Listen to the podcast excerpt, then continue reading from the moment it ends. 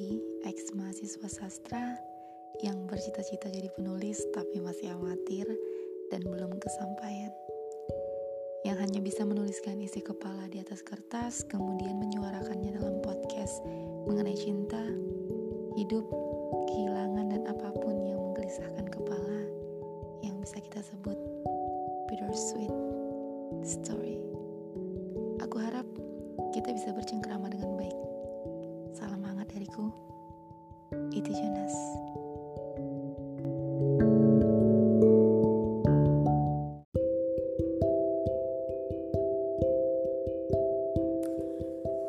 Pada pagi yang redup ini, aku melihat banyak hal yang menurutku biasa saja.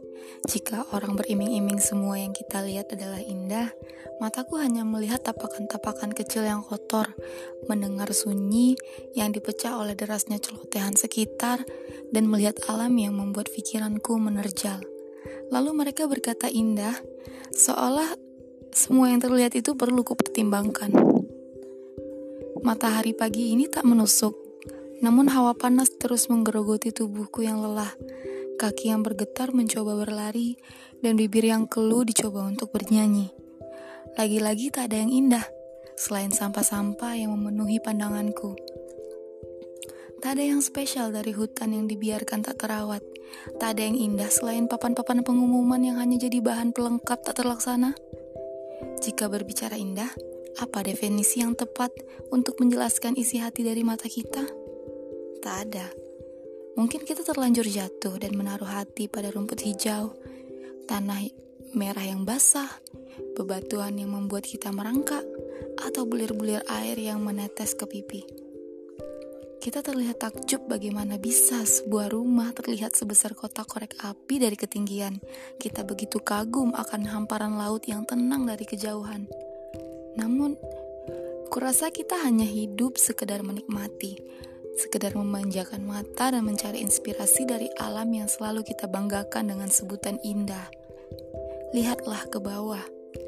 Plastik apa yang kau pijak? Seberapa banyak botol air yang kau temukan?